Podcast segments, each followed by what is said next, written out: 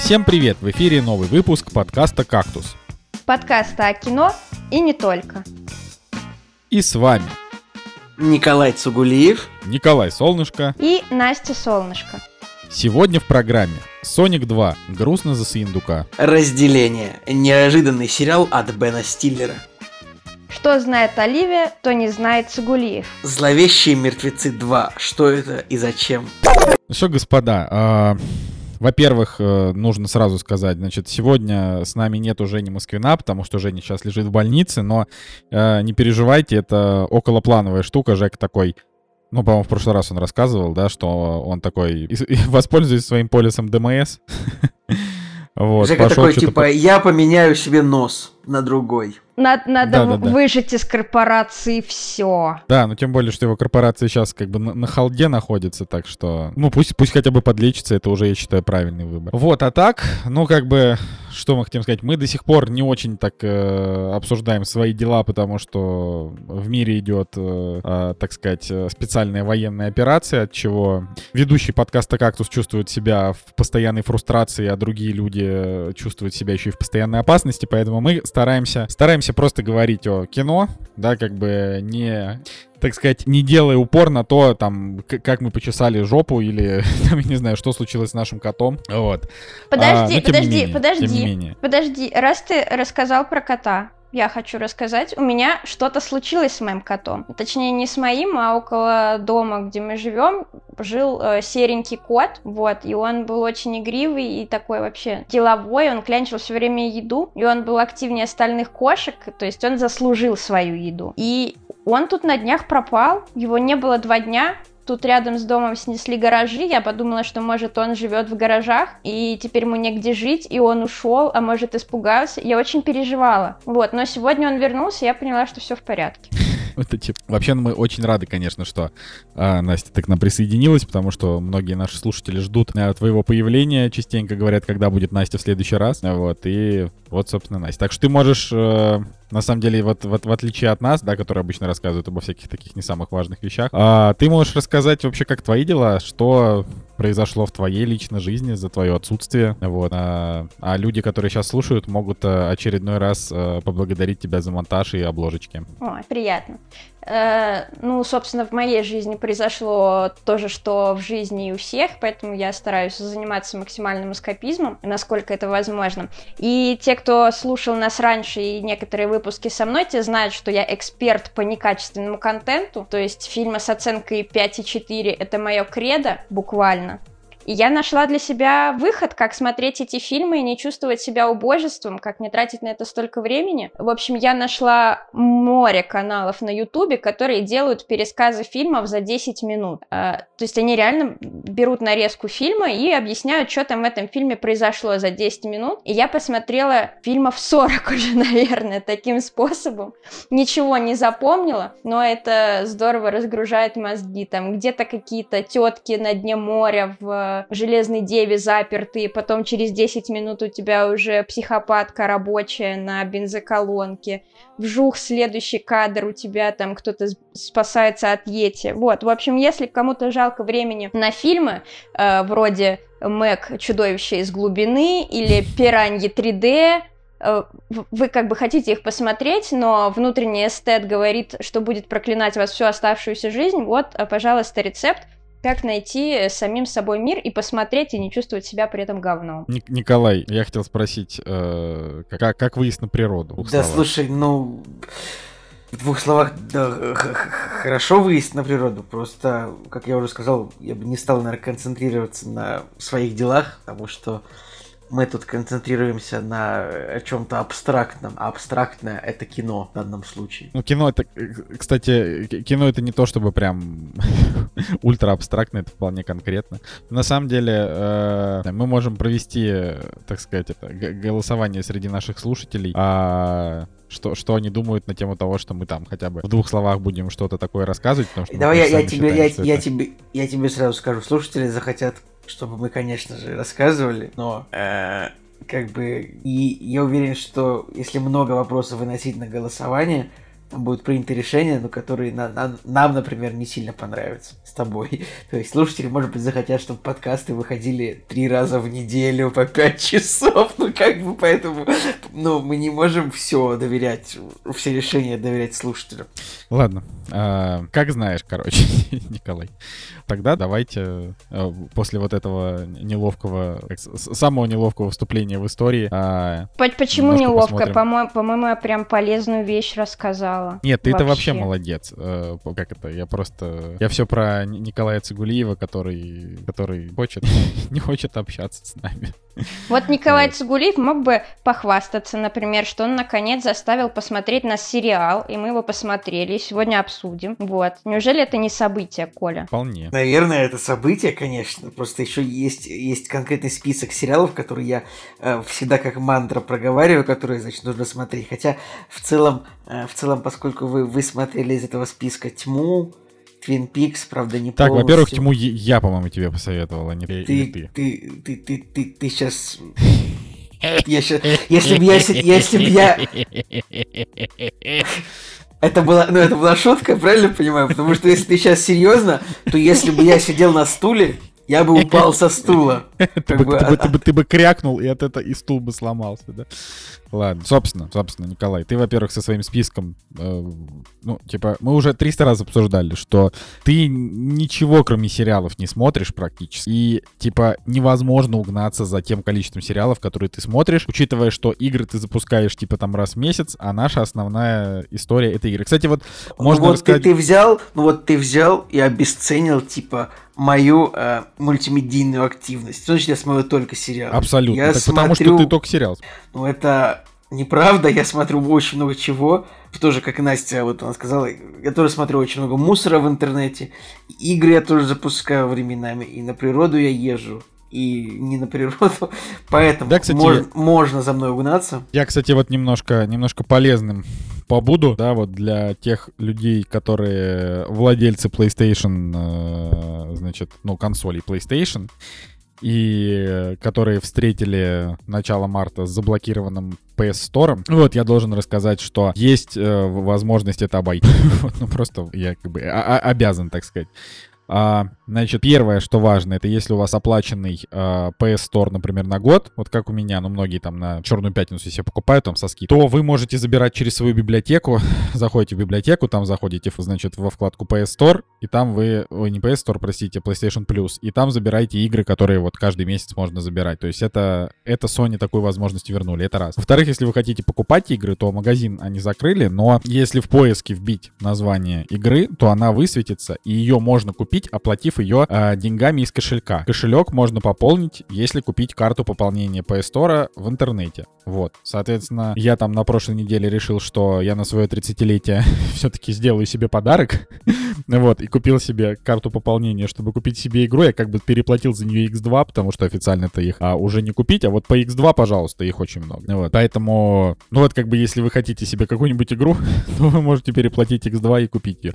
Либо поискать где-то, может быть, вы найдете получше вариант и не переплачивать X2, там, переплатить там процентов 30. Но в любом случае это возможно. Вот, такая вот история. Мож, да, можно это... мне мал- маленький спич, небольшой, э, Давай. коль ты поделился э, лайфхацком своим? Вот, я хотела сказать, что на самом деле, если вы скучаете по какому-то лицензионному контенту, то уже для всего есть пути обхода, если это не противоречит вашим убеждениям на тему того, что если мне не дают платить, я не буду платить. Вот, и Поэтому, если вы скучаете, просто забейте на VC. Почти везде уже есть инструкции, как это все делается легко и просто буквально в три клика. Вот. А если вы принципиально не хотите платить тем, кто не хочет ваши деньги, я побуду волонтером и предложу вам а, пожертвовать копеечку для людей, которые продолжают снабжать нас контентом. Это команды вроде «Где тексты Любовские» и так далее, которые занимаются переводом. Вот, я... я думала, ты предложишь чтобы нам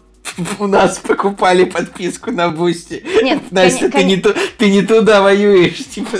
Нет, э, я хотела, я хотела э, сказать о том, что, э, конечно, типа, если у вас есть возможность, нам будет очень приятно. И на самом деле сейчас это важно для того, чтобы вас, вы нас поддержали именно материально, потому что, несмотря на то, что мы вроде э, пытаемся продолжать делать э, то, что делали. Условия сейчас у всех стали несколько стесненными из-за ситуации, происходящей в мире, и лишняя копеечка, она будет не лишней и пойдет в дело восстановления кактуса. Ну да, мы сейчас, э, как-то, так сказать, ра- раньше мы собирали Жеки там микрофон, сейчас мы собираем Насте на, на ноутбук. А, да, но это, ладно, на самом деле мы сейчас э, собираем Насте на ноутбук, нам просто нужно его купить, а это очень сложно. Сейчас не спрашивайте, почему. Окей, а, из э, таких вот быстрых моментов, есть шоураннер, подписывайтесь на шоураннер в Apple подкастах, ищите шоураннер группу в Телеграме, которая уже не активна, вот, но Но как бы нужно, нужно понимать, что, э, так сказать, объединение шоураннер еще существует. Вот. Поэтому вы можете, как бы, по крайней мере, слушать старые подкасты и как-то вспоминать, э, не знаю, там, о временах, когда было без забот. А, вот, и я думаю, что нужно переходить к премьерам. Вот и они! Премьеры недели! Премьерный день 7 апреля, и вот как бы начиная с этой недели э, российский прокат начинает потихонечку загибаться. Ск- скорее мертв, А, чем жив. Да, ну то есть мы сейчас не будем говорить о том, насколько там это справедливо, несправедливо. Здесь все, мы все, все прекрасно все понимаем, и редакция «Кактуса» все тоже понимает. Вот, но... Все- мы все мо- мы как бы- понимают. да, но мы не можем не констатировать, что как бы прокату капут, вот, и, значит, э, в кинотеатрах можно смотреть старое русское кино. Это «Салют-7», «Балканский рубеж», «Тарас Бульба» а, и новое русское кино «Мистер Нокаут», «Бодибилдер». Вот. Из того, что интересное, новое и пока еще выходит в прокате, а, фильм, который называется «Все везде и сразу», прокатывает Вольга, Вольга, простите. А, вот, это, это новое кино. Вот. э, И у него IMDb на минуточку 8,9. Вот. Так что я думаю, что это стоит смотреть тем, кто любит смотреть хорошее кино. Вот. А, но я очень сомневаюсь, что таких очень много на самом деле найдется, потому что, в принципе, на авторское кино а, всегда очень мало зрителя в кинотеатрах. Не знаю, насколько вот э, вообще у, у- у Вальги, э, насколько у них вот хватит каких-то рекламных ресурсов или каких бы то ни было для того, чтобы этот фильм что-то собрал. Вот, ну вот, в общем, я, да, я скорее как-то вот смотрю на это все грустно, но тем не менее, вот смотрите, это прям новая, свежая премьера, качественная, с хорошими оценками. Фильм называется «Все везде и сразу». Вот на это нужно идти. Обязательно. Неважно, про что фильм. Просто идите на этот фильм, спасайте наших прокатчиков. Вот. Также, ну, Николай, может, ты скажешь что по премьерам? Ну, если говорить про большие премьеры, большие это в данном контексте это имеется в виду по количеству кинотеатров, в которых они выходят. На большом количестве кинотеатров можно будет посмотреть мультфильм, который называется «Мальчик-дельфин». Э, Это русский мультфильм. Да. Я даже не знаю. Даже, даже не знаю, что тут дальше сказать. Ну, я, я, да, прям я не знаю, что еще сказать. Николай потерял дар речи, э, когда увидел Клаву Коку на обложке этого, э, в озвучке этого замечательного мальчика-дельфина. Нет, но еще выходит, э, про взгляд выпускает художественный фильм, который называется «Прятки». А, какой же у него рейтинг? У него рейтинг 4,9, ну, извините, считайте, что я этого не говорил. Еще, значит, Russian World Vision выпускает фильм, который называется фильм ужасов, который называется Скрежет. И у него Скрежи? на MDB 6... Скрежет. Почти, на MDB там поч- по- почти 6,9. как скрепы, только скрежет. Да, э, ну вот это 12-летняя гимнастка Тинья всячески пытается угодить одержимой имиджем матери и достичь высот в спорте. Ее мать, популярный видеоблогер, прилагает массу усилий для поддержания статуса образцовой семьи с идеальным домом, как из каталога Икея. Однажды Тиня находит в лесу птичье яйцо и, чтобы спасти его от гибели, втайне приносит домой. С этого момента семейная идиллия начинает рушиться. Ну, мне кажется, неплохо, кстати, назва... ну, в смысле, а, люб- любопытный, э, любопытный синопсис, вот, в целом. Так что, ребят, спасайте не- независимых прокатчиков. Я сейчас ничего не хочу говорить, но я скажу. А, такие фильмы, как а, «Салют-7», «Балканский рубеж», «Тарас Бульба» и там, вот, вот эти фильмы, они уже как бы свое собрали годы назад. Поэтому в первую очередь а, поддерживайте новое кино и прокатчиков. И уже во вторую, если вам хочется, вы можете, конечно, идти на, а, на там, российское кино последних лет. Кстати, «Салют-7» мы, по-моему, даже смотрели в кино. Нет, мы с тобой смотрели не «Салют-7», тоже что-то про космонавтов, но по-другому. А, мы называлось. смотрели «Время первых». Все. Время первых, да. Что я хотела добавить так к твоим словам, что сейчас есть э, такая интересная присказка, что сейчас голосовать можно либо деньгами, либо ногами, вот, и э, прокатчики это независимые прокатчики, те, которые привозят нам э, фильмы не, из, не от больших студий. Понятно, там Sony и Warner ушли, но не на одних э, них зиждется киномир в России. Поэтому если вы видите, что Вольга, э, другое кино, кто-то еще привозит фильмы, и до этого они вас спонсировали качественным контентом, например, фильмами студии А24, вот, вы можете тоже их поддержать в это время, просто чтобы они его пережили и потом смогли привозить нам э, хорошее фестивальное кино. Я вот, кстати, э, удивился, что фильм Варя, который не выходит, значит, в апреле в России. А, Северянин у нас вот до этого называли. Фильм Роберта Эггерса, что его выпускает Universal, а, а, а вот как раз не какая-нибудь э, частная студия, потому что я думал, что А24. То ли я пропустил, то ли что-то. Такая вот дел, такие вот дела. На самом деле, конечно, это все превратит э, Россию в, в, в пиратское государство. Но, кстати, вот что можно сказать. А, можно сказать, что похвально, что кинотеатры, там, там, не знаю, прокатчики и прочее, они вот не хотят а, ну, показывать в кино пиратский контент. Потому что они, ну, надеются на то, что когда-нибудь э, там вернутся прокатчики и... Не, ну, Коля, в общем, ну, они не де- хотят дело- портить а- свою карму сейчас. Де- дело в том, что хотеть можно что угодно, а суд решит иначе. Никто не, не отменял у нас авторское право. И поэтому, если ты решишь прокатить фильм без права на это, то это будет, скорее всего, в данном э, юридическом э, как-то форме закона об авторском праве, который есть сейчас, это будет последний фильм, который ты прокатишь. Короче, в нынешней ситуации, если как бы кто-то сможет при- где-то украсть какую-то копию нового фильма, я честно, вот я хоть ведущий подкаста кино, понятия не имею, что это. Прокат, э, копия фильма, это сейчас что? Это должен быть жесткий диск, э, который весит терабайт, на котором 200-гигабайтная версия фильма лежит, да? Наверное, так это работает. Если кто-то сможет это украсть, Доктор Стрэндж, мультивселенную безумие. Не, ну скорее Как- не об этом речь, а о том, что типа там, ну, допустим, в России не смогут показать Доктора Стрэнджа, но через там два месяца он выйдет, и его можно просто пустить в кинотеатрах, его пиратскую копию. Нет, можно украсть и лицензионную копию показать в обход. Ну, то есть я просто думаю, что технически это должно быть возможно, и эти компании, скорее всего, ну, ну, ну я не знаю, это, дол- дол- короче, до- должна ситуация вот стать, типа, хуже, чем сейчас, и как бы должны быть, а, вот, э, типа, все рамки приличий, договоров и сотрудничества должны быть разорваны, чтобы такое было. Но в будущем вот это, то, что Настя говорит, это мне представляется реальным, то, что когда появляется... Ну вот если мы в той ситуации, что все рамки договоров, приличий и сотрудничеств разорваны, то чтобы кинотеатры работали, как будто бы действительно выглядит жизнеспособным вариантом показывать пиратские копии в кинотеатре, то есть, ну, скачанные Full HD версии.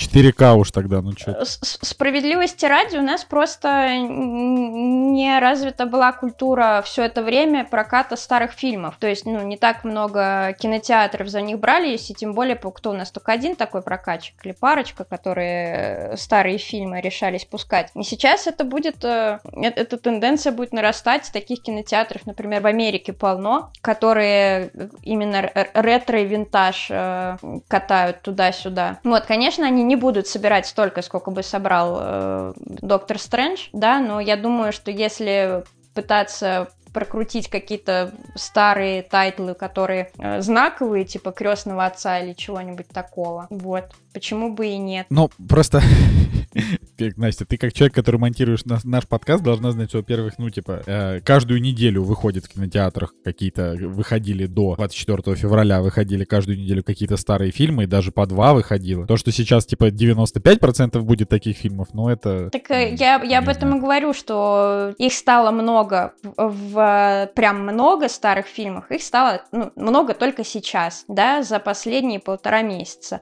Раньше это не было распространенной практикой, потому что это было невыгодно кинотеатрам. Ну, А, а сейчас это останется практически единственный э, способ как-то выживать. Ну, да. Так, Значит, Э, э, чё, чё, чё я подумала, очень не вовремя снесли киноцентр «Сокол» в Москве, который специализировался на прокате старого кино. вовремя или не вовремя? Очень не вовремя. Так а какая разница? Ну, в смысле, сейчас бы кинотеатру «Сокол» пришел... То есть кинотеатр «Сокол» снесли, потому что он не окупался. Сейчас, сейчас он бы еще бы больше бы не окупался. Ну, Так, а Потому в что этом- там 20 залов. так сейчас никакой кинотеатр не будет окупаться, кроме э, франшиз или, возможно, они закроются, мне кажется, только либо исторические, либо крупная сеть, либо знаковые кинотеатры, в которых стоят э, этот, э, IMAX лазер, потому что им в любом случае сначала надо отбить э, вложение в экраны. Блин, а как IMAX? Вот я, кстати, даже не задумывался, как сейчас IMAX вообще поживают. Как? Или- Да никак, там ничего не идет просто и все. Понятно. Что ж, а, окей. Значит, э, цифровые релизы. У нас э, фильм Асхара Асгара Фархади «Герой». Это известный иранский режиссер. А, южнокорейский фильм «Дерзкое ограбление». Индонезийский фильм «Гундала. Сын, сын молнии». А, сериал на HBO Max, который называется «Полиция Токио». Про то, как э, чувак э, переехал в Японию и начал работать что-то репортером в криминальной хронике. Интересно, там играет Кен Ватанабе, известный актер, и Энсел Элгард — это чувак из «Малыша на драйве», если вы помните такого. Вот. А, французский фильм «Шимпанзе, «Шимпанзе под прикрытием». Вот. Аниме «Тигр и кролик» выходит на Netflix. А, ну, в общем, да, ничего прям такого супер особенно интересного на этой неделе не выходит, но, а, ну, надо понимать, что, в принципе, и так достаточно всего за последнее время выходило в, в- в- стримингах, да, для того, чтобы, для того, чтобы их смотреть. Можно, кстати, вот поблагодарить э, Кинопоиск, Николай. А, я хочу большое спасибо Кинопоиску сказать за то, что в очередной раз предоставили мне и нам всем кактусу, значит, промокоды до возможности просмотра, так сказать, э, качественного контента, который доступен на этой площадке и на других площадках типа медиатеки. И, в общем, да, спасибо большое, Кинопоиск, как всегда, топ. Да, вот, например, а, как раз, когда они нам давали код, я говорю, ну что, ребят, что, что осветить? Ну, типа, надо же рассказать вообще. Вот, и, ну, в первую очередь, конечно, надо сказать, что если вот у вас подписка плюс мульти с медиатекой, то у вас невероятное количество контента сейчас. То есть даже если вы очень много смотрите сериалов, если у вас будет эта подписка, а раньше у вас ее не было, а, вам еще смотреть, не пересмотреть просто невероятное количество всего там. Начинается, мы с Настей до сих пор еще не, не посмотрели кучу всяких культовых сериалов, типа прослушку не досмотрели, Сопрано не досмотрели, в общем, это... А это на минуточку глыбы, да? Вот, и из новых там идет новый сезон Декстера, и вышел фильм по сериалу Рэй Донован, и Шершни там тоже идут, и вот э, Николай Цугулиев очень Шершни. Шершни вообще отличнейший сериал. Э, Обидно только, что, наверное, года 4 ждать, пока там закончится весь сюжет. Как... Но э, э, хороший сериал, да, обязательно. Также там наследники есть, вот это все. Очень э, жалко, что оставленных так и не завезли пока что в медиатеку, но это довольно странно, потому что это сериал HBO. Ну, видимо, только нелегально можно его посмотреть пока что в нашей стране. Ну, наверное. У, у Да, тебя ну есть... вот. Подожди, Коль, у меня вопрос э, жизненно важный для меня. Э, Коля старший, у тебя есть что посоветовать э, из триллеров, кроме этого сериала про подлодку и э, архива 13, но законченное? А, вот э, та-та-та-та-та. Из триллеров. Ну, мне нужно, мне нужно взять пару минут на размышления, чтобы ответить на этот вопрос.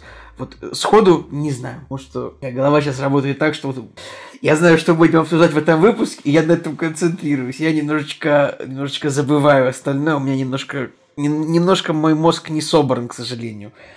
Значит, поэтому я тебе обязательно после подкаста я Почти, тебе почти, почти, подберу. почти как у э, героя Да, сериала как у «Разделение». героя сериала «Раз- «Разделение». Да, ну вот э, в двух словах э, Кинопоиск делает еще свои оригинальные сериалы, и вот а, давно у них ничего нового не выходило, ну не тоже давно, но месяца полтора, наверное. Вот, и скоро вот у них выходит сериал «Закрыть гештальт» про водителя такси, который обретает дар слышать и видеть неприкаянные души умерших. В общем, не знаю, э, мне кажется, что может быть любопытно, потому что такие комедийные сериалы у Кинопоиска норм. Ну, то есть я, честно, я не фанат беспринципных, ну, типа, что уж тут говорить, но мне в целом понравился сериал с, с Любой Аксеновой, который, господи, про, про эту девушку, которая, которая разделена на кучу личностей. Настя, Настя, соберись. Настя, соберись, да, вот это вот. Вот, так что, чё, закончили с премьерами, идем дальше. «Кактус» — подкаст о кино и не только. Так, ну вот первое, что мы сегодня обсудим. У нас э, сегодня не очень долгий выпуск, но мы расскажем, что мы посмотрели. Мы посмотрели фильм «Соник 2» в кино. Мы знаем, что он сейчас не идет в России. Мы сейчас, э, значит, э, частью нашей редакции мы находимся не в России. Поэтому у нас получилось посмотреть «Соник 2» в кино. Э, значит, Настя, давай я, наверное, дам тебе первое слово, а Николай Цигулиев пока может вообще подумать, если у него какие-то вопросы к нам по этому фильму. Итак, по канонам. «Соник 2». О чем фильм? О синем еже из э, франшизы игр. А кто? Сега, да? Сега делает Соника, про синего ежа Соника. В этом фильме еще появляется красная ехидна и желтый лис двуххвостый. Э, цими заключается в том, что как в один дома буквально как в один дома Соника оставляют одного дома, и он начинает делать все то же самое, что делал э, Макалей Калкин, укладывать себе гелем э, прическу и вот это вот все, жрать сладости, смотреть кабельное телевидение. Но тут случается страшное, на его след нападает э, красная ехидна, и все закрутилось, завертелось и Ты полетело. имена их называй, ты бессовестный. Красная ехидна Наклз, а желтый э, лис Тейлз. Вот. А синий еж Соник, как я уже повторила раза три, наверное. Вот. И, собственно, я от этого фильма вообще ничего не ожидала. И, и даже несмотря на то, что у меня не было никаких ожиданий, я думала, что он будет плох, я не ожидала, что он будет настолько плох. То есть это... это... Это одна сплошная большая ошибка, которая была допущена еще на фазе планирования этого фильма. Правильным решением было бы не делать сиквел, но, к сожалению, умеем то, что имеем. Вот, э, хронометраж 2,2, смело можно резать на полчаса, там есть сюжетная арка, которая вообще просто не... Э, я не знаю, у меня только какая-то нецензурщина по этому поводу. Ну, в общем, ни в поход, ни в Красную Армию это не, не нужна эта э, сцена.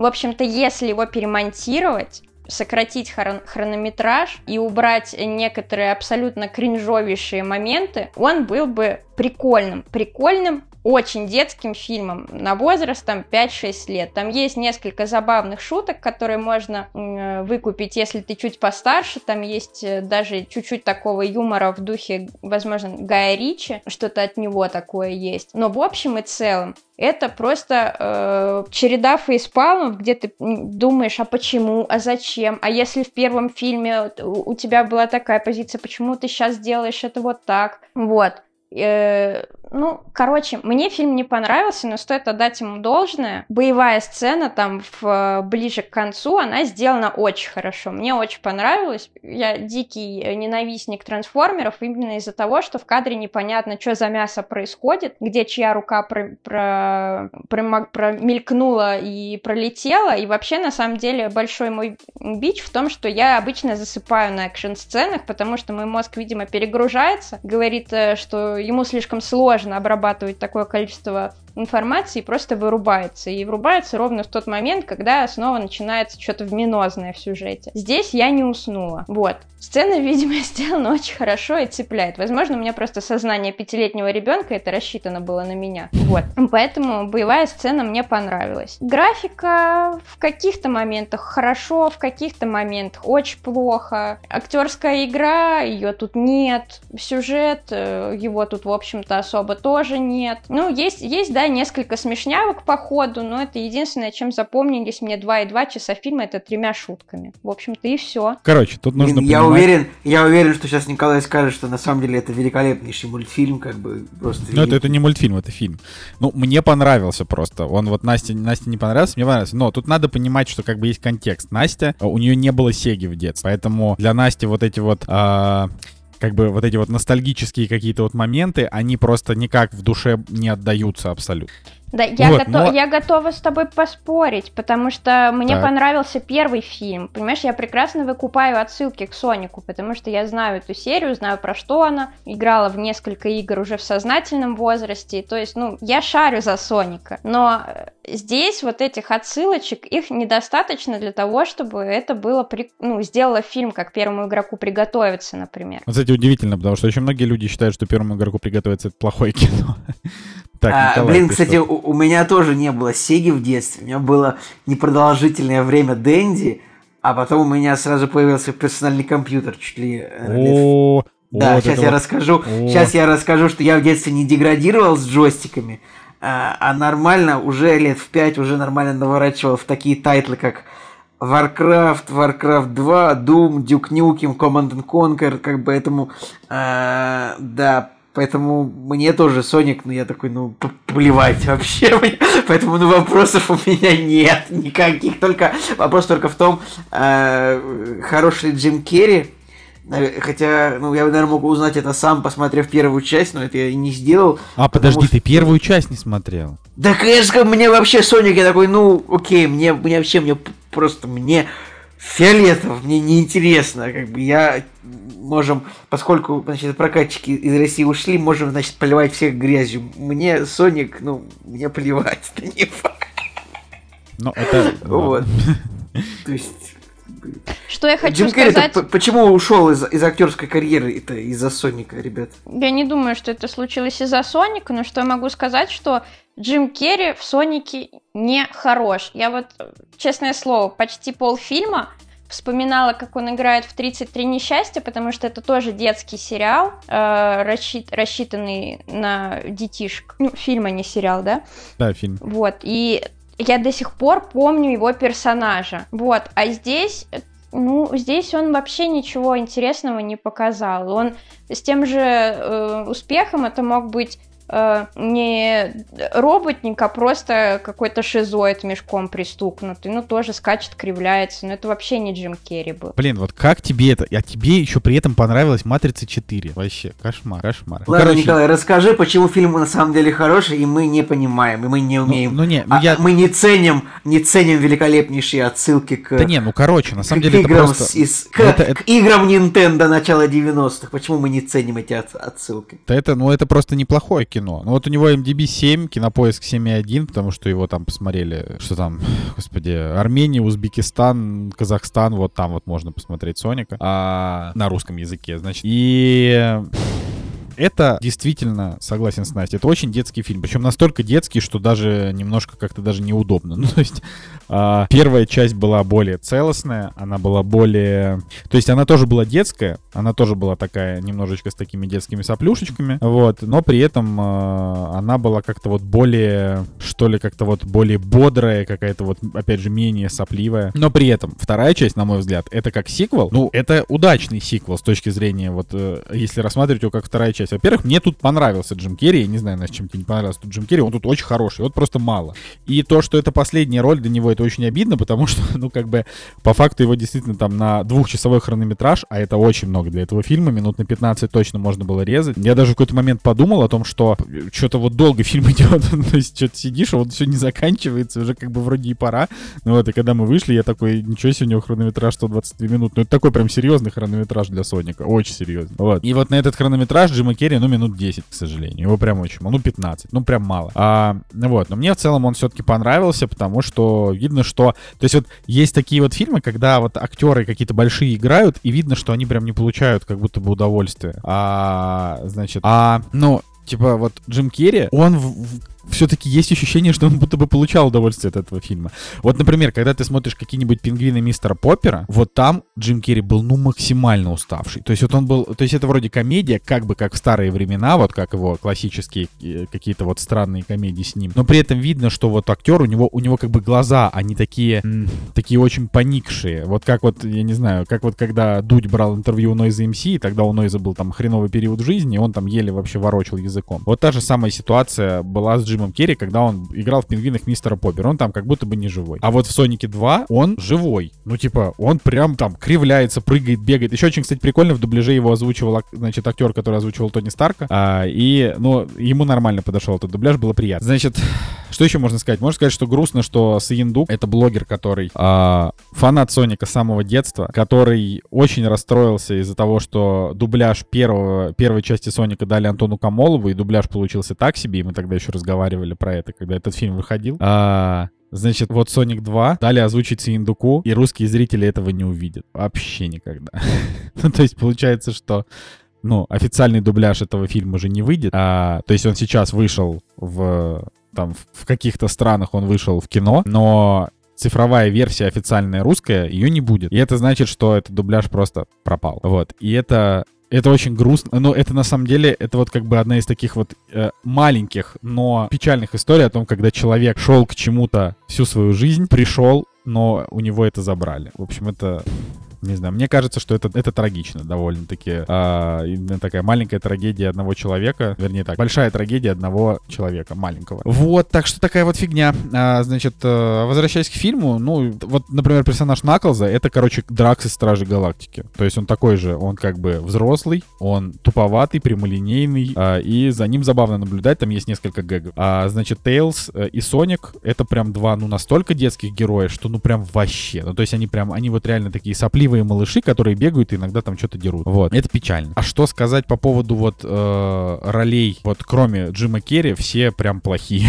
Вообще, вот помните такого, Николай, помнишь такого актера Джеймс Марсден? Ну, это циклоп из Людей Икс, конечно, помню. Ну, он помимо там Циклопа из Людей Икс, он там еще играл, не знаю, там в Трассе 60, он играл во всяких сериалах, типа там последние годы. Ну, короче, это чувак, который появляется время от времени где-то в каких-то проектах, то есть он, он, он не пропадает с радаров. Он там был и в мире Дикого Запада, вот я помню. Значит, и... В общем, много где. Вот, и суть в том, что в первой части Соника вот он норм. Во второй части Соника он уже как будто бы актер, который вышел в тираж, его нужно переставать снимать в кино. Вот типа такой. Я даже не знаю, вот как вот был Тим Аллен, да, это типа Тим Аллен, нет, не Тим Аллен, это простите. Тим Аллен это Санта-Клаус, типа, да, да, и, да. этот, ну, и, и, и, там, и, и ремонт дома был такой сериал по СТС еще тоже шел. Да, я не про него, я про господи, «Побег из Шоушенка». А, как же его зовут-то? Сейчас я посмотрю. И его зовут барабанная дробь Тим Робинс. Тим да, Робинс. Вот, так вот, так вот, Тим Робинс — это вот актер, который был одно время очень популярен, потом а, он перестал быть популярным. Вот а, Джеймс Марсден, он как будто бы не становился таким популярным, каким был а, Тим Робертс, но все равно, да, вот это, это такая какая-то схожая история, когда вот ты смотришь на мужика, ему уже 48 лет, а, и как будто бы все. Вот его, вот он, его, его потенциал закончился. Но, конечно, это не так. Наверняка в чем-то хорошем он снимется в ближайшие годы. Но в Сонике он уже плох. Вот, и Сейчас я быстро Колю перебью. Там все настолько плохо, что иногда актеры смотрят мимо Соника, когда с ним разговаривают. Это, кстати, это правда, да.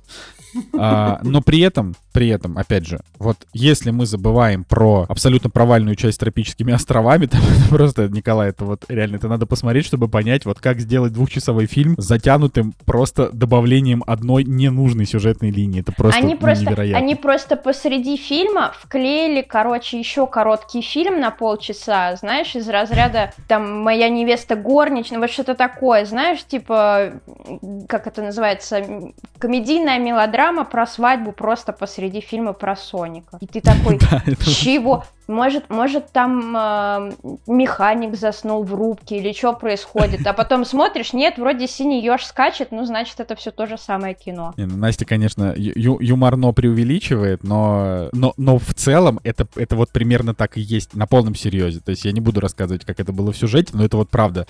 И это очень затянуто, очень странно, и в какой-то момент я такой думаю, ну не, ну, короче, это типа прям 6 из 10, даже 5 там с половиной. Вот, но все исправило э, все исправил визуал. Ну, во-первых, фильм, ну, правда, красивый. Он зрелищный, он красивый, графика там хорошая. И вот если убрать всех людей, кроме Джима Керри, то все хорошо. Ну, то есть, вот ты смотришь. Мне и... кажется, если в целом на планете убрать всех людей, кроме Джима Керри, будет неплохо, нет? Да, да, нормально будет, да. Я думаю, что справится. Вот. Э, и, и да. Ну, то есть, а, ну там есть, конечно, там есть вот а, сцена, где Соник и Тейлз попадают в горах Сибири. Они попадают в какую-то таверну, где значит, куча каких-то отъехавших русских а, начинают с ними устраивать танцевальный батл, который называется Иванка. Внимание, Иванка. Иванко вот. или Иванка? Ну, видимо, Иванка, я не знаю. Вот. И когда вот ты смотришь эту сцену, значит, а, и ты испытываешь с одной стороны, ну, то есть, когда эта сцена заканчивается, у тебя, ну, тебе реально, во-первых, стыдно немножко, ну, то есть, это прям крин, крин, кринжатина вот такого прям тысячного уровня. Вот, тебе как бы немножко стыдно и как будто бы неловко, но с другой стороны, ты понимаешь, что вот это последний раз, когда русских показали а, в кино, а, ну, типа, не отрицательными персонажами, а, ну, комичными, что ли. Вот, а, значит, и это вот, это, это, это правда. Но очень странная. Так что в сухом остатке я считаю... Да, да. Перед твоим сухим остатком я скажу, что для меня главным показателем был, может, я подумала, может, я такая, типа, старая Грымза, мне сейчас ничего не нравится в жизни. Вот, но в зале были дети, и дети обычно, они как-то реагируют на кино, они там смеются, переживают, что-то комментируют и так далее. Здесь вообще этого не было. То есть дети сидели как мыши, как будто им настолько же неинтересно, насколько мне. Да, Поэтому то, что я вот могу сейчас сказать, что я бы посоветовал его посмотреть, но в большей степени фанатам, конечно, Соника, фанатам игр. Там очень хорошие пиксельные титры в конце. Кстати, в первой тоже такие были, было классно. Вот, э, в сцене после титров там идет э, как бы ну, намек на третью часть, так что, наверное, будет и триквел, если фильм что-то соберет. Ну, пока непонятно, соберет он в итоге что-то или нет. Вот, на мой личный взгляд, то есть я, честно говоря, сейчас вот пытаюсь вспомнить, первая часть вот Соника вышла в 2020 году, да, это всего пару лет назад. И я, честно говоря, вот уже отвык от того, что так быстро выходят э, сиквелы вот каких-то таких вот блокбастеров, как бы то ни было.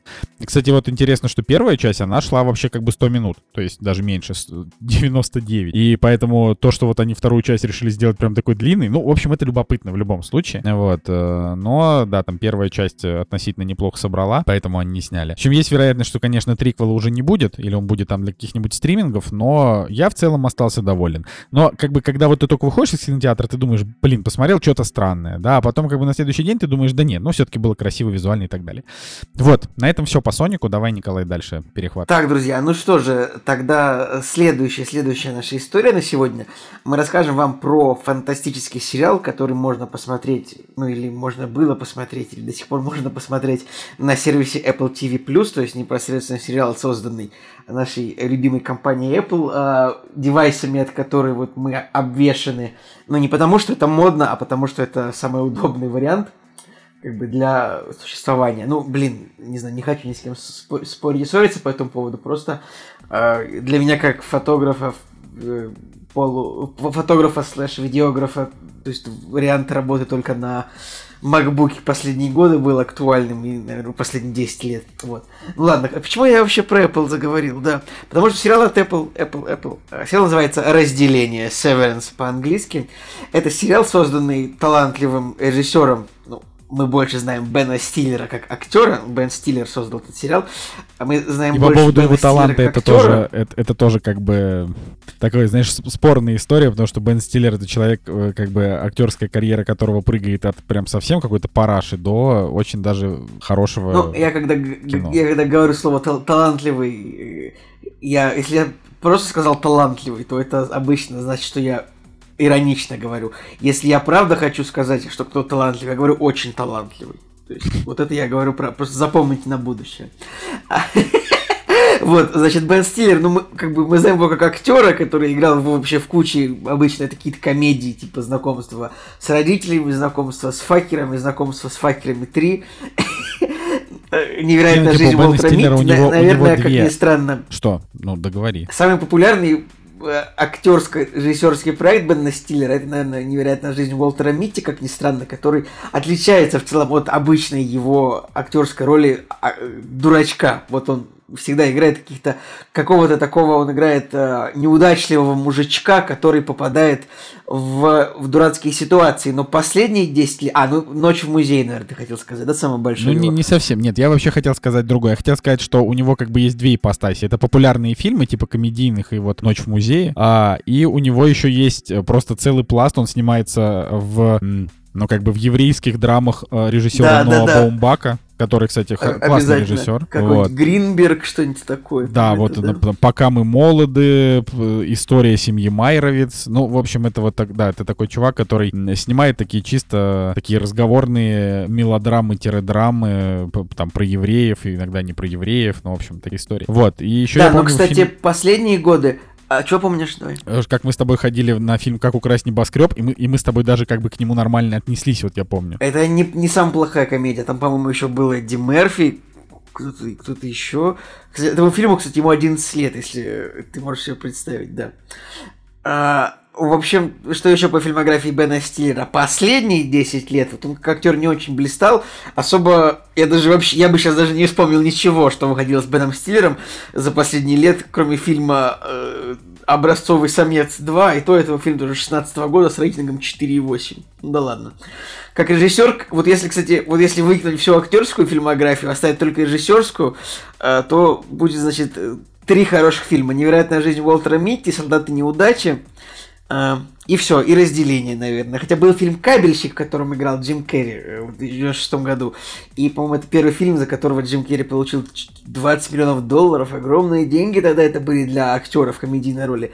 Может быть, могу немножко не точно в этом смысле сказать, но был такой фильм. Так вот, ладно, идем к разделению. Что же такое разделение? Вообще, в основе сериала лежит очень простая концепция, поэтому, как бы, ну, сюжет вот прям, а, чтобы было понятно, он в двух предложениях рассказывается. Вот вот в сериале разделение, ну вот действие происходит в наше время, где-то где-то где-то в Америке, да.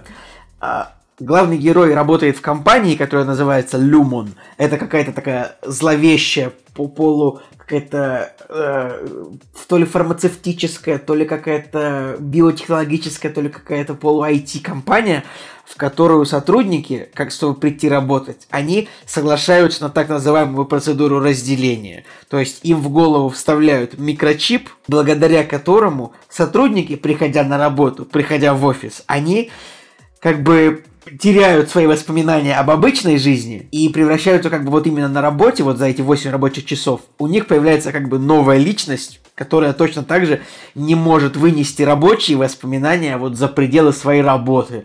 И это как бы, ну, супер интересная концепция, потому что прям невероятно происходит, что интересно. Главный Халек в этом сериале есть такой актер, как Адам Скотт. Ну вот он играл в той же невероятной жизни Уолтера Митти, и еще я видел его э, в невероятно, в невероятно талантливом э, ужастике, который называется Крампус. Я даже не знаю, есть ли человек еще один в мире, который э, каким-то образом смотрел фильм Крампус, кроме я меня. Я смотрела ну, Крампус. Как тебе, как тебе Крампус? Слушай, э, у меня просто был так, тогда период такой, я посмотрела Крампуса, я посмотрела э, на Дудук, или как, как, как-то так еще ужасик назывался. Бабадук Баба, Бабадук, да, Бабадук. И это все у меня как-то в одну степь слилось, такого трешака. Вот. Это, это конечно, не э, It Follows. Согласен, согласен. Ну ладно. В общем-то, да, актер, ну тут надо сказать, что вот в этой роли Адам Скотт прям очень-очень хорошо выступил. Еще по актерам интересно, что здесь вот э, на вторых ролях тут есть, во-первых, Джон Туртур, э, популярный актер из фильмов «Братьев Коинов», то есть, наверное, мне кажется, чуть ли не в 8-7 фильмах «Братьев Коинов» он играл там «Перекресток Миллера», «Где же ты, брат», «Бартон Финк», э, боже мой, это он же... Он ну, Кстати, играл... интересно, что я Джона Туртурро не видел миллион лет, а тут за один месяц два раза. Первый раз в «Бэтмене», в новом, угу. И во второй и, раз вот тут. Ну, самое главное, это его роль, это роль Иисуса в, Дж... в Большом Лебовске. Иисус да, видимо, так. А, и кто еще? Тут есть Кристофер Уокен. Ну, видимо, если вы посмотрели две серии, наверное, у вас там еще не появился Кристофер Уокен. Ну, ладно. Ты, ты вообще забыва... забываешь, да, что ты смотришь? Вообще-то есть там Кристофер Уокен во второй серии уже, Николай. Во, во, во второй. Серий. Во второй. Ну, хорошо, просто, в моем понимании, он появился где-то в третьей, четвертой. Без обид. Я не хотел тебя обидеть, Николай. Нет, no ты, ну, Нет, просто ты вообще забываешь, да, все. Давайте еще... Патриша э, Аркет вот еще тут играет, которая из фильма «Настоящая любовь», например, да, которая в фильме «Настоящая любовь», она такая просто, ну, типа су- супер красотка по мнению, значит, всех персонажей. Но и, и, и как бы интересно, что и Кристофер Окин, и Патри Шаркет, они вот играли оба да, в этом да, фильме. А, интересно, что да, что там Патри Шаркет такая, как бы, ну, э, красотка, а тут она как бы, ну вот она бабушка. Ну вот в прямом смысле, вот у нее как бы роль она как бы играет там, значит, директора этой, ну, в общем, какого-то она играет на, на, на директорской роли в этой, в этой компании она, и как бы вот она воспринимается как бабушка, хотя ей 53 года всего, это на самом деле для а, а, а, актрисы в Голливуде это не такой большой возраст. А, но смешно, что Кристофер Уокен примерно такой же, как в настоящей любви, то есть он, ну, она, хотя, наверное, нет, наверное, нет, наверное, там он сильно моложе был, конечно, тоже. Ладно, не будем мы в, в эйджизм актерский углубляться, Короче, в чем, чем хорош этот сериал? Во-первых, как любой эповский сериал, он великолепно снят, то есть там эти там все операторские какие-то э, декораторские приемы, спецэффекты, манера съемки, она невероятная. Ну и давайте я немножко что-то я мне размазал повествование, что-то в актеров ушел, но как бы вот нам показывается, что герой приходит на работу, он занимается какой-то непонятной штукой, там какие-то на мониторе какие-то цифры распределяет. Штука в том, что вот на этой работе, в этой компании, ну, они не, не знают, что они делают. То есть они делают какой-то процесс, вот они буквально распределяют на мониторе цифры по корзинам, там э, синие цифры там в одну корзину, зеленые в другую. Там немножко не так, но я это рассказал, чтобы это было понятнее. Да, и вот их там четыре человека в офисе, в их отделе. Их отдел называется обработка макроданных, Macro Data Refinement. И в какой-то момент у них один человек у них пропадает с работы внезапно, вот, ну больше не пришел на работу. А, и появляется женщина новая, новая сотрудница, и как бы кажется, с этого и начинается сериал, да, что новая сотрудница э, попадает вот на работу в эту компанию, и она вот, а как только человек попадает на работу в эту компанию, он без воспоминаний, то есть он просыпается и такой, кто я, где я, почему, и как бы вот эта девушка, она сразу не хочет там работать, и прям вот она пытается постоянно саботировать процесс, постоянно пытается уволиться. Но вот вы понимаете, да, что весь ужас, э, это я сейчас вот не вам двоим, а вот я слушателям говорю, вы понимаете, что весь ужас как бы этого сериала в том, что личность, которая заключена на работе, она заключена на работе навсегда. То есть она как бы уходит с работы, и через секунду она снова возвращается на работу, потому что все другие часы как бы человек живет своей жизнью обычной, вне работы. И в этом смысле это, конечно, если подумать, это прям ну, невероятно ужасно, как э, разумный человек может как бы другого разумного человека, то есть, ну, как бы себя, но свою, но, но личность другую себя, как бы вот, э, над, э, как, как, блин, я забыл глагол, как можно на это Помогите мне глагол, я забыл, ребят. Да я понятия не имею, какой ты хочешь сказать Обречь? глагол. Я бы... Обречь, вот, спасибо большое. Настя, молодец. Вот как человек вот может другую личность себя обречь на такое вот как бы полное заключение вот в этом рабочем процессе. Понятно, что этот сериал, наверное, написан был сценаристом под влиянием того, что его, он, он ненавидел офисную работу, ненавидел раб- ходить на работу вообще. Ну, это если прям так вот тот подтекст, который лежит на поверхности, на самой. Конечно, там есть более глубокие какие-то моменты. Сейчас давайте вот я вам передам слово.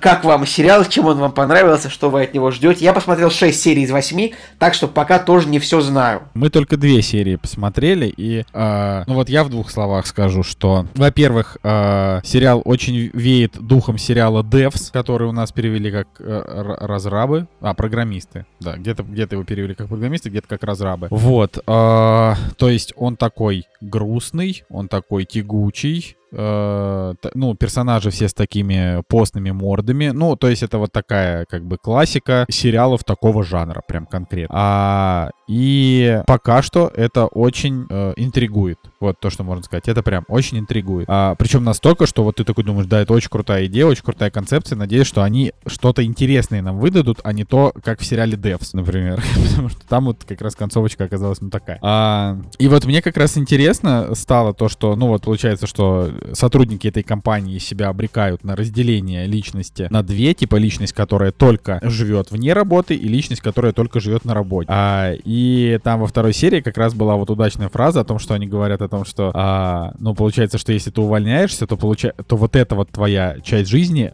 как бы получается, что жизнь заканчивается, и ты умираешь. Вот. И я такой думаю о том, что помимо того, что это стрёмно обрекать себя на вечное, как бы, вечную работу вообще без перерывов, а, значит, это, это еще как бы история про, ну, про то, что ты, ты как бы ну, то есть ты можешь, получается, закончить свою жизнь, но при этом... То есть ты, э, человек разделяется как бы на два человека, и для тех, кто находится в рабочее время, для них человек, который вне работы, это как бы, ну, они не чувствуют себя им. Они чувствуют, что это кто-то другой, но как будто бы они, да? Ну, ну в общем, это, это... Тут очень много каких-то всяких таких философских историй запрятано, и интересно, во что это все дальше выльется. Короче, мне понравилось. Настя, ну, скажи. Ну, что... вот Коля сказал про философские истории. На самом деле у меня даже две серии вызвало несколько мыслей, которые мне было интересно подумать, покрутить в голове. Вот эта история с тем, что ты кого-то обрекаешь на вечную работу, ты же не думаешь об этом в подобном ключе, как бы под, подписывая этот договор. Потому что, ну, главный герой, мы пока еще не знаем, но у него, очевидно, какая-то трагедия в жизни случилась, и получается, что для него вот эти 8 часов, которые он проводит на работе, это те 8 часов, которые он проводит без э, чувства этой какой-то возможной потери или трагедии. То есть он 8 часов спит, 8 часов работает, и у него условно остается 8 часов на то, чтобы существовать э, и жить свою жизнь. То есть мы видим, что он ходит э, там даже на какие-то свидания, встречается с друзьями, но тут даже жизнь, которую он живет, это очень несчастная и грустная жизнь. Он изгой, он в, как- в каких-то местах он как э, животное в зоопарке, на него тыкают и спрашивают. Да, ну, более чё? того, интересно просто, что люди вокруг, как бы, зна... вот эта процедура разделения человека надвое, она не, это, это не закрытая тема, абсолютно все они знают, там в городе, может, и в стране. Нет, в стране. Там чуть дальше это там даже показано в газетах какие-то новости. То есть это, я думаю, что не, не- пока что я не понимаю, э, насколько сезонов план у разработчиков э, сериала, но как бы если вообще хочется, можно прям много как-то расширить эту вселенную, то что это... Короче, можно много бэкграунда придать этой истории, я думаю, но надо Ну вот сказать это- точно, что вот... э, Да, продолжай, говори. извини. Не-не-не, продолжай. Хотел сказать, что маленькая претензия, что, ну, как бы, ты вот когда начинаешь смотреть новый сериал, ты такой думаешь, блин, вот сейчас вот, ну, вышел сезон, наверняка вот, ну, я много узнаю, много чего произойдет. Небольшая претензия у меня, я сразу скажу, есть, что повествование не такое зубодробительно динамичное, вот там чуть-чуть дальше, как, э, есть оно все равно классное, но быстро ответ на вопросы, я так понимаю, сериал тоже не собирается давать, и быстро расставлять точки над «и» тоже не будет. Потому что, видимо, это тоже история такая года на 3-4. Но, тем не менее, это все, это все очень интересно. И вот даже не знаю, э, на что похож этот сериал. Вот на что он точно похож, это, не знаю, если тут слу- слушают нас такие фанаты игр, то он очень по своему вайбу и по тому, вот, по декорациям, по атмосфере он похож на игру Control. Э, Там, где, помните, вы тоже, значит, играете за рыжую женщину, которая э, бегает по коридорам большого дома, э, который называется там, Федеральное бюро контроля. И то есть тут, прям это вот похоже, то есть тут тоже какие-то коридоры, которые так вот э, появляются непонятным образом, эти названия отделов. э, В общем, если вы играли, ну, может быть, играли, это, это же популярная игра, правильно? Но она недавно перешагнула за несколько миллионов продаж. Это Вот, да, хорошая так что, игра. наверное, есть вероятность, что вы играли в игру Control, и, в общем, если вы посмотрите этот сериал, то э, много, наверное, что-то похожего вы найдете вот тут вот.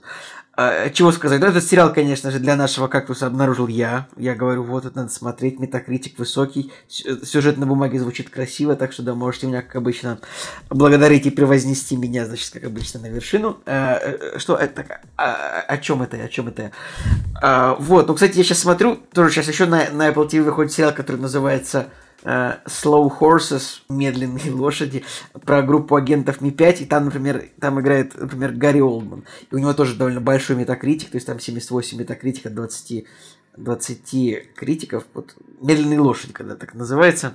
Может быть, это что-то интересное. Так что, может быть, в Блин, следующем у нас Apple быть, TV уже осталось буквально на, посмотрим. на неделю и все. А, Я, кстати, не понимаю, почему у меня, Apple, у меня Apple TV работает, хотя у меня вроде нет на него подписки. То есть я как бы смотрю все свои подписки, у меня Apple TV там нет. А, подожди, ну он- так он у тебя работает, наверное, потому что мы с тобой в семейном доступе, а у меня есть Apple TV. А, только... Просто, подожди, получается, я для тебя оплачиваю Apple Music, а ты для меня Apple TV. Это, а я это не уверен, интересно. я не знаю. Ну, короче, суть в том, что у нас он заканчивается уже буквально через там неделю-полторы, и, и все. И на этом Ну ладно. начинается эпоха э, пиратского флага. Ладно, я должен сказать честно, что я уже смотрел скачанные э, серии, потому что на Apple TV очень маленького размера встроенные субтитры. Да, э, это, к сожалению... Настя, Бывает. ты там э, мысль пыталась договорить. да? Да, я хотела сказать, что еще была мысль про то, что помните этот э, В- Вовк в тридевятом царстве, который и так сойдет. У него же там были эти двое из, из ларца одинаковых с лица, которые за него всю работу делают. Вот, и я Так. там в своем подростковом каком-то студенческом возрасте думала, блин, как бы кайфосно было, если бы у меня был клон, э, который бы за меня ходил в универ и на работу, вот, и потом мне это все вкратце пересказывал, а я бы сидела и э, мороженое ела, и смотрела сериалы все это время. И вот только То теперь ты я бы подумала... согласилась на такое разделение? Вот, э, слушай, я не знаю, вот вторая мысль, которую я подумала про поводу согласиться на разделение, э, это буквально первое, что я подумала, когда э, ну, увидела, да, их рабочий процесс, что его работа абсолютно безамбициозна и бесперспективна, потому что для того, чтобы чего-то добиваться, нужно вкладывать не только свое рабочее время, но еще и свое личное время. Ты э, своими рабочими скиллами под, э, подтягиваешь свою личную жизнь условно, а тем, что происходит с тобой извне, всем своим накопленным опытом, да, социальным опытом, техническим опытом, бытовым опытом, ты все это привносишь э, в свою работу, развиваешься, становишься успешнее и прогрессируешь. Контролируешь. Когда ты замкнут вот в этой э, такой, э, как это по-русски сказать, камере, да, вот э, изолированный, где у тебя нет возможности для развития, нет возможности для прогресса, это, это вот такое существование белки в колесе по большому счету. Им негде развивать социальные навыки, потому что их там всего четверо, да, и ну, еще несколько статистов кругом ходят. Им негде развивать свои бытовые навыки и так далее. То есть это вот такие гомункулы, замкнутые внутри э, голов вот этих э, живых персонажей. С есть... сферические, сферические гомункулы в вакууме. Да, да, да, именно. То есть я бы не, не, не согласилась на такое разделение, потому что оно бесперспективно. То есть я понимаю, что я не смогу стать супер выдающимся специалистом в какой-то области, потому что для того, чтобы достичь больших успехов, нужно вкладывать много времени и сил, которые не ограничиваются твоим рабочим местом. Вот такая у меня тоже мысль промелькнула. Э, ну, я думаю, да, я думаю, тут каждый тоже примеряет на себя, пошел бы он на такое. Э, ну, как бы, блин, это же реально ты такой просто 8 часов там, или сколько это рабочего времени, ты такой, я не знаю, что происходит. Это, мне кажется, конечно, может быть, поначалу это должно быть для человека супер интересно, как эксперимент, но так еще, чтобы тебя еще в голову вставляют какую-то эту. Но там, в принципе, показывается, что все, все люди, которые на это соглашаются, они какую-то потерю там, перенесли, что им нужно как-то вот выключиться из жизни на какое-то время, я не знаю.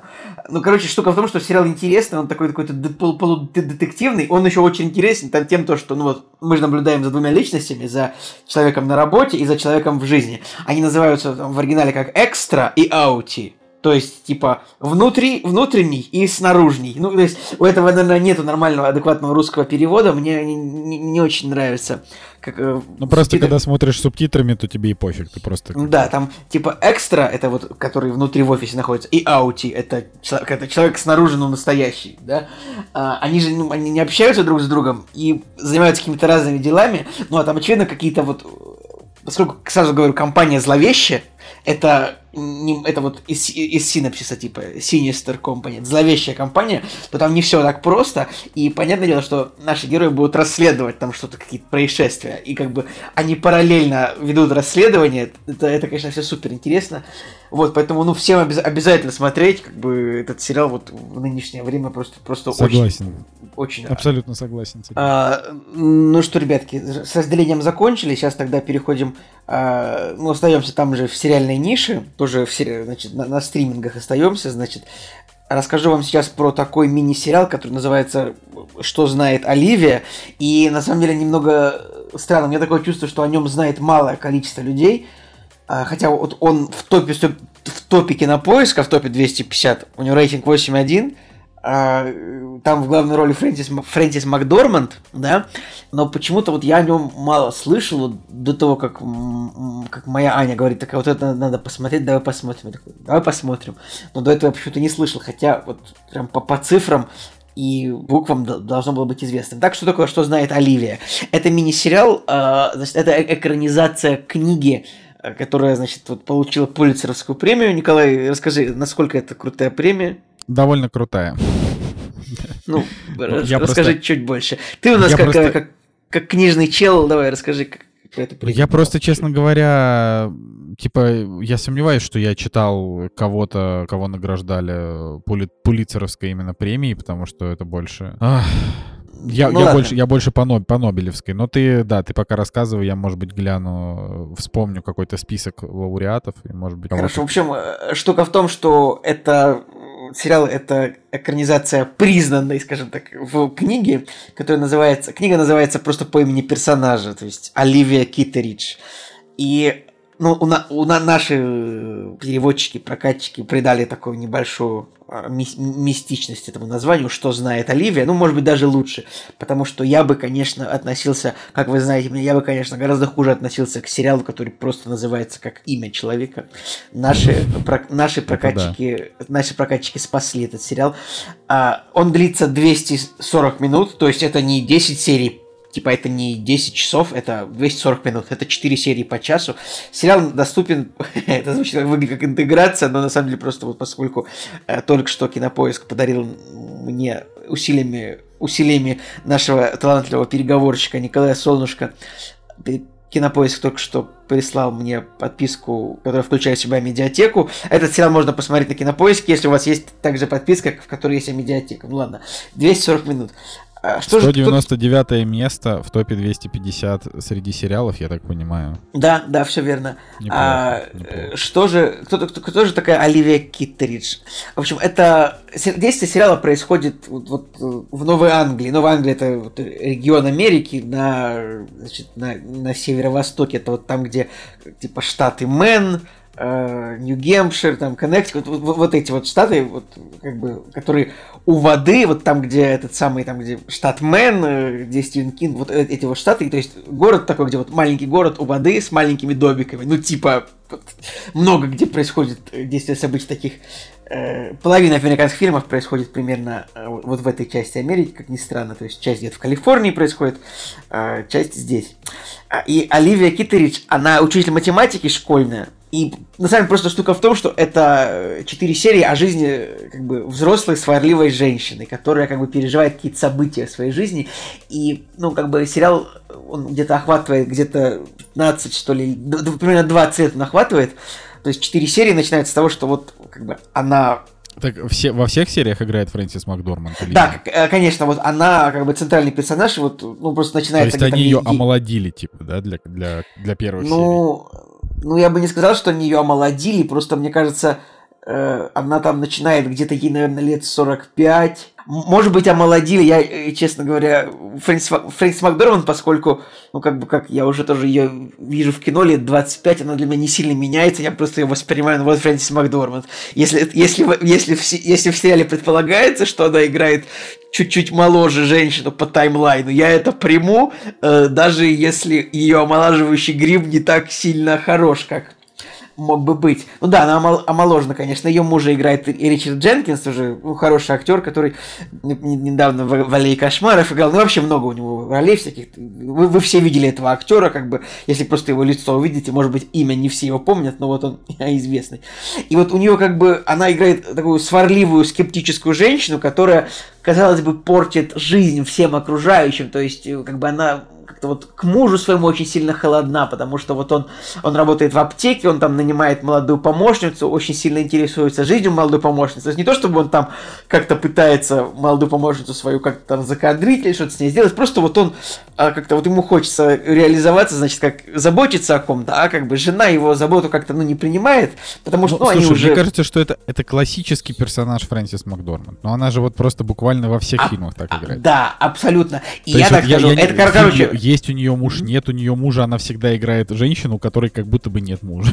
Именно, она тут, причем это на самом деле, это ее самая лучшая роль, вот я так скажу. То есть она тут примерно та же Фрэнсис Макдорманд, что и в «Земле кочевников», примерно та же, ну, может быть, в «Трех билбордах» немножко другая, потому что там у нее в общем, ну, короче, Трагедия, это ее, сам, это ее самая лучшая роль, потому что тут ее 240 минут, во-первых. Во-вторых, она вот тут играет тоже вот весь долгий спектр эмоций, тут ее много, да. А и она тут вот, вот все это время она на экране.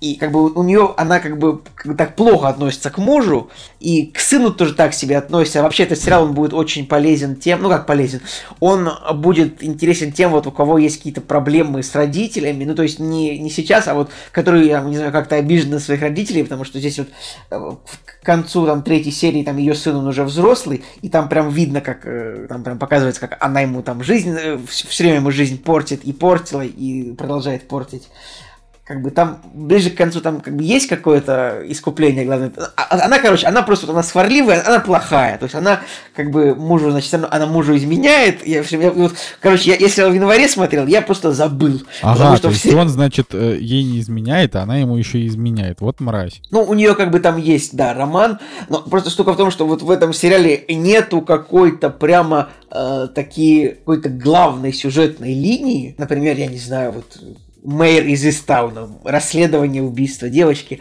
Тут вот просто показывается жизнь с разными событиями. То есть э, в первой серии... Ну, там, в, Мэйр, в Мэйр тоже уст, уставшая от жизни женщина. Просто да, она... в, вроде того. Есть, кстати, чуть-чуть вот что-то такое вот по атмосфере, может быть, чуть-чуть есть что-то именно вот о том, как показана жизнь в небольшом городе вот этих вот людей. Тут, кстати, по актерам еще интересно. Тут есть Билл Мюррей, у него недолгая роль, но очень душевная. И вот как Билл Мюррей тут всем очень понравится. Тут есть Джесси Племонс, как ни странно, помните, вот он недавно играл во власти пса, но забавно, что он тут еще, еще худой, то есть ему тут будто бы вообще лет 18. Мне кажется, что А, во власти пса Джесси Племонс, он типа специально немножко потолстел, чтобы его Бенедикт Камбербэтч мог толстым называть. Ну, если ты посмотришь последние все роли Джесси Племонса, то ты э, то вот эту мысль, что Джесси Племонс специально потолстел, ты от- сразу выкинешь, потому что нельзя специально потолстеть для всех ролей. То есть, ну, можно потолстеть просто и уже э, заходить во все роли как, э, ну, как плотненький молодой, как плотненький мужчина, скажем так. Поэтому он не думает, что он специально, специально потолстел. Э, как бы поэтому в принципе, ну, в общем, в сериале, как бы, сериал, он как бы нету как будто бы каких-то супер сюжетных поворотов, но есть всякие интересные события, там какого-то персонажа случайно убивают на охоте, и это как бы обсуждается, это становится каким-то этим а потом люди там заезжают в больницу, там в больницу врываются бандиты, ну, там кто-то попадает в аварию, она тоже погибает, то есть кто-то пытается покончить жизнь самоубийством, и вот этого останавливают, то есть там э, сын женится, и там тоже это всегда там так это показывается, то есть там э, жена сына явно не любит его маму, то есть там, ну, вот прям очень много так- там, таких моментов, э, таких которые вот очень просто простые, жизненные, бытовые, очень пронзительно они так показаны все, Поэтому вот этот сериал тоже, вот он, вот он абсолютно другой, как вот разделение, прошлый сериал, который, он как бы философский, но все-таки такой развлекательный, sci-fi такой, как бы. А вот этот, э, вот это, что знает Оливия, это прям такая, не знаю, жиза, плохое слово, но вот это, это такая жизненная драма про жизнь, потому что, ну, там... Жизненная там, э, драма про жизнь. Ну, это прям жизненная драма про жизнь. Цитаты великих людей. Вот как- Чудовищная как, книга о чудовище. это примерно как сказал, как сказал вот, э, значит, Дмитрий Медведев сказал недавно. А вот у предателя всегда одинаковое лицо, лицо предателя. Вот примерно такую же, извините, что я э, так- такие слова таких людей произношу. Не, не, не- не к ночи фразу- будет помянуто. да, но вот примерно так же я говорю. Поэтому, в принципе, вот если хочется что-то такое именно драматическое посмотреть, вот а, где будут такие перипетии, проблемы э, детей, родителей, там, я не знаю, какие-то измены, вот именно семейная жизнь, которая э, уже когда есть там сын в каком-то возрасте, школьного возраста, уже, уже не так идет э, как бы радостно, и все как бы надоели друг другу. Но как бы, конечно, ну, герой Фрэнсис Фрэнсис Макдорманд, она не, не совсем плохая, то есть она, конечно, она там спасает э, э, кого-то от плохих вещей, помогает кому-то, кого-то она мотивирует, но вот к своей семье конкретно она относится довольно разрушительно. Ну, то есть там Короче, интересно, прям... Есть ощущение, что она просто реально играет саму себя, и такой персонаж почему-то очень симпатичен американской. Ну, давай так, мы, мы, мы не знаем, как... А может быть, она в жизни хорошая, откуда ты знаешь? Может, она... Ну, может, она хорошо, может быть, может быть, она в жизни хорошая, но она, типа, а, немножко ассоциирует себя вот с такими героями. Ну, потому что иначе как бы она вот сыграла в «Земле кочевников» так, как она сыграла там? Ну, то есть, это То- же то- буквально. ну, как, как она сыграла, ну, просто, может быть, может, может, она очень талантливая актриса. Я не знаю, надо, надо, надо Ну, разобраться. не в просто так у нее там личности. 25 Оскаров, да, или сколько там у нее, ну, типа... Что я хочу сказать? Три. Николай Старший тут э, бросил тезис про то, что нравятся американскому зрителю такие персонажи. Я думаю, что потому что они в жизни не так часто встречаются. Это я вбросила, я Николай младший. А ты не... Ничего страшного. Там Николай, тут Николай. В общем, короче, э, мысль-то да, моя в чем была? В том, что у нас вот выходишь из подъезда, у тебя вот сидит такая бабка, заходишь на почту, сидит такая бабка, возвращаешься обратно в подъезд, и опять эта бабка. То есть ты ее как бы примелькался, у тебя этот образ, он тебе не так интересен. Ну, Все. я не, я не знаю, мне прям, по- мне, по- потому что мне очень понравился сериал, я думал, там 8-9 ему ставить, потому Да что... про- просто вот потому, это- что ты в душе тоже старая сварливая бабка. Абсолютно. На самом я, деле. я считаю, что именно поэтому Николай полюбил этот сериал, потому что в душе он симпатизирует Фрэнсис Макдорманд, просто никому не говорит об этом. Не, на самом деле, тут, тут мне персонаж Ричарда Дженкинса очень нравился. Он был такой э, заботливый мужчина, значит, который э, как бы, ну, который владел своей аптекой, но потом... Короче, не буду спойлерить, но просто штука в том, что вот я всем очень сильно советую, потому что это, не знаю, шедевр, не шедевр, но что-то такое очень, очень, очень добротно, душевно, хорошо снятое, поставленное. Кстати, режиссер этого сериала э, Лиза Холоденко, я так понимаю, что это э, женщина-режиссер с украинскими корнями, ну, может быть, может быть, это даже важно сейчас, я не знаю. И, кстати, вот сейчас от нее тоже выходит новый сериал, который называется «Девушка из Плейнвилля», у которого тоже довольно большой метакритик. э, я как бы не могу сказать про один сериал, не упомянув еще э, какой-то, который выходит вот сейчас. Ты, Николай, Короче... просто создаешь, э, создаешь вот эту вот атмосферу того, что сериалы не заканчиваются никогда вообще. Сериалы понимаешь? не заканчиваются никогда вообще. Ладно, девушка из Плейнвилля, видимо, плохая, у нее рейтинг 6,7, поэтому забудьте, что я... Блин, ну там играет Эльфанин, Эльфанин О, 6,7 это мой рейтинг. Да, это Нет, рейтинг для, ну не знаю, для сериала IMDb 6,7 Я тоже это... считаю, сериал IMDb 8,9, вот тогда надо начинать смотреть. Поэтому, а. в общем, по поводу, что знает Оливия, наверное, все, что я могу сказать, кроме того, еще раз просто скажу, что красивые локации, как бы очень хорошо сыгранные персонажи, как бы сценарно, и финал там такой, вот он, он тяжелый, грустный, как бы, но как бы вот он такой, как есть, как вот в жизни проходит.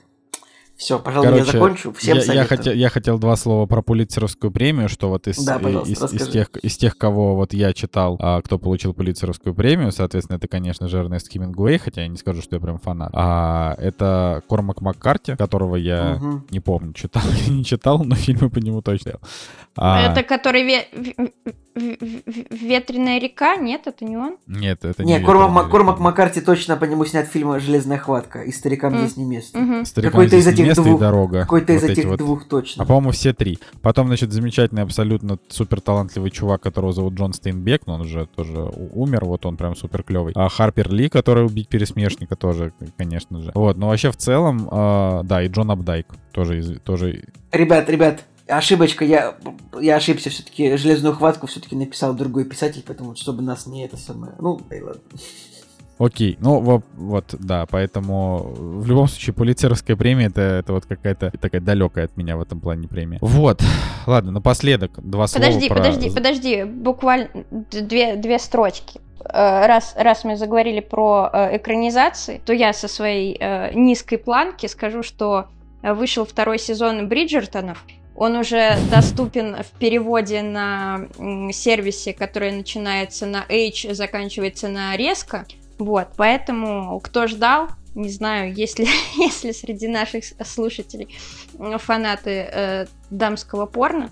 Вот, так что welcome. Интересно, на самом деле, что сейчас вот, э, ну, я же работаю с блогерами, сейчас вот пришел рекламироваться сервис. Еще один пиратский сервис, который просит денег за, за подписку. То есть это, это любопытно. Вид, видимо, славные времена с проблемами с доступом к казино «Вулкан» закончились. Вот. Ну, слушай, Теперь только э, лучше, лучше заплатить 100, э, 100 рублей, но не, но не слушать рекламу про казино и смотреть все сериалы, мне кажется. Ну, то есть я, конечно, э, все прекрасно понимают, что я все эти годы топил исключительно за лицензию, но коль нам не дают такой возможности, вы уж простите, конечно, но я там разрываться на части, да, ради того, чтобы добыть подписку на какой-то сервис иностранный, я не буду. Кстати, вот пока мы с вами разговаривали, деле у фильма «Все везде и сразу» образовался рейтинг 8,5. Вот, так что Вальга, молодцы, хороший фильм привезли к прокату, обязательно смотреть. Вот. Нам надо напоследок э, два слова про зловещих мертвецов. Э, Настя, давай расскажи нам. Ну, я хочу начать с того, что зловещих мертвецов вторую часть стоит смотреть только тем, кто посмотрел первую, потому что иначе будет ничего не понятно. А мне вот. кажется, наоборот. Мне кажется, наоборот, надо вообще скипать первую, просто к чертям да, собачьим смотреть не, я вторую. так, я так не считаю. Я так не считаю, потому что в первом там прям полная история рассказана, там куча персонажей, они Но все она такие тупая разные. и никому не нужна. Как, это первая, это как, как и я, возможно, поэтому мне она нравится. Э, смысл в том, что это действительно хороший фильм с потрясающими спецэффектами для своего времени. Если кто-то соскучился по живой съемке, welcome, очень круто сделано. Там есть пара кадров на зеленке, пара сцен. Но в общем и целом нужно отдать э, должное, во-первых, гримерам. Я не знаю, я не... что-то все хотела посмотреть, но так и не посмотрела, э, кто там работает гримером. Мне показалось, что, возможно, та же команда, что делала байки из склепа. И там очень хороший юмор. Там, правда, есть несколько моментов, когда это превращается все в деревню дураков такую, но в общем и целом фильм до сих пор смотрится классно. Я просто удивлен, что Николай его не смотрел. Как так ты вот прошел мимо? Да, э, про зловещий... Я терпеть не могу фильмы про зомби просто.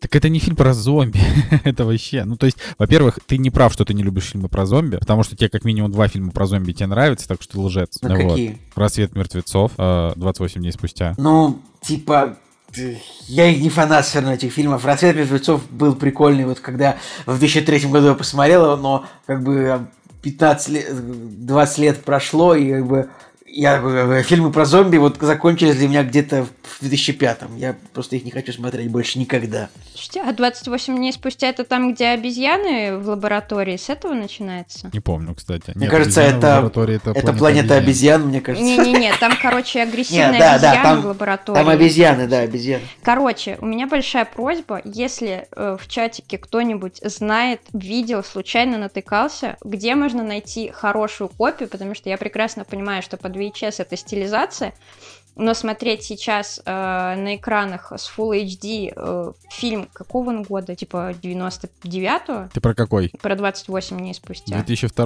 года. Ну хорошо, я на три года ошиблась. Смотреть э, VHS качество фильм 20-летней э, давности на экранах Full HD, это просто кровь из глаз. Вот, я не смогла его посмотреть, очень хотела, но качество такое ужасное, что я просто побоялась за свое и так не очень хорошее зрение. Поэтому, если кто-то натыкался, возможно, на ремастер, возможно, на какую-то подтяжку с помощью нейросетей, Пожалуйста, свистните в чатике. Короче, э, про зловещих мертвецов можно сказать что? Что э, Сэм Рэйми снял первую часть. Первая часть — это такой образцовый, э, плохой ужастик, которым... Можно, Николай, я прерву, прости, пожалуйста, просто я, вот, я начал гуглить, типа, я вижу фильм 28 дней спустя смотреть онлайн в хорошем качестве. Вот я вижу на Иверу, типа, это есть, там, ну, нет? Но мы, я, мы я включали... это все я это все перебрала, везде ужасное качество. Даже... То есть они врут, там плохое качество, там нехорошее Нет, качество. понимаешь, понимаешь, э, в чем э, соль? В том, что часть фильма, она снята под VHS. Ну, то есть натурально она так снята. И как бы, если тогда еще на э, соу-соу мониторах и экранах это выглядело приемлемо, то сейчас это реально долбится в глаза. Вот, и поэтому я надеялась, что, может, какие-то мастера-умельцы подтянули качество. Вот. Но сейчас это, правда, смотреть невозможно невозможно. Это надо, не знаю, смотреть э, с экрана э, iPod Classic для того, чтобы это воспринималось. Так, ну, ну я, я возвращаюсь к своему, к своему значит, разговору, что а, первая часть и вторая, они сюжетно никак не объединены, потому что вторая — это как бы переосмысление первой. То есть там а, играет... А, главного героя играет один и тот же Брюс Кэмпбелл, но при этом разные сюжеты... Э, то есть как? одинаковые сюжеты, одинаковый главный герой, но это разные персонажи. Значит, в первой части молодежь типа приехала в хижину, и они там умерли все один за другим. Вот, из-за из-за демонов.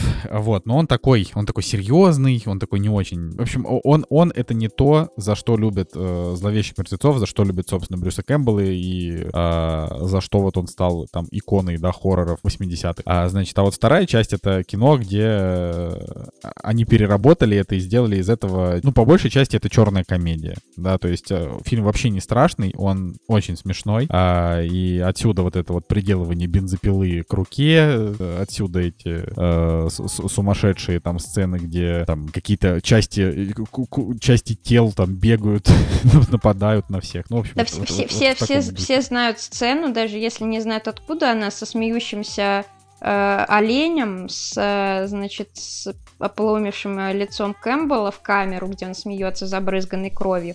То есть, ну, фильм действительно стал иконическим. Да.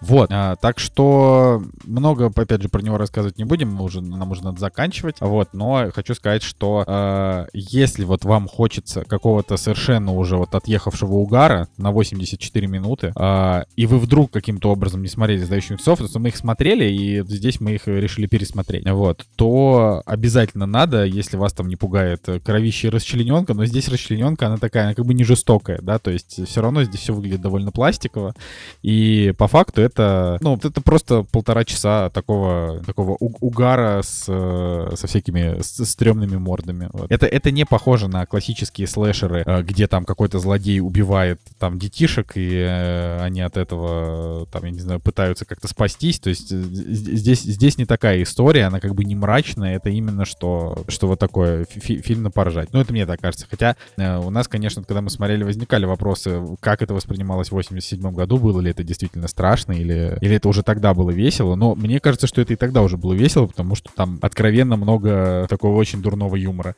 Ну и у него есть прямое продолжение «Зловещие мертвецы 3. Армия тьмы», который вот мы вообще не смотрели никогда. Наверное, пришло время уже прийти к этому. Вот такая история. Николай. Я помню, э, в «Зловещих... что скажу насчет «Зловещих мертвецов», вообще не фанат этого этой франшизы, скажем так, хотя сериал пытался смотреть, который выходил вот в, в десятых годах.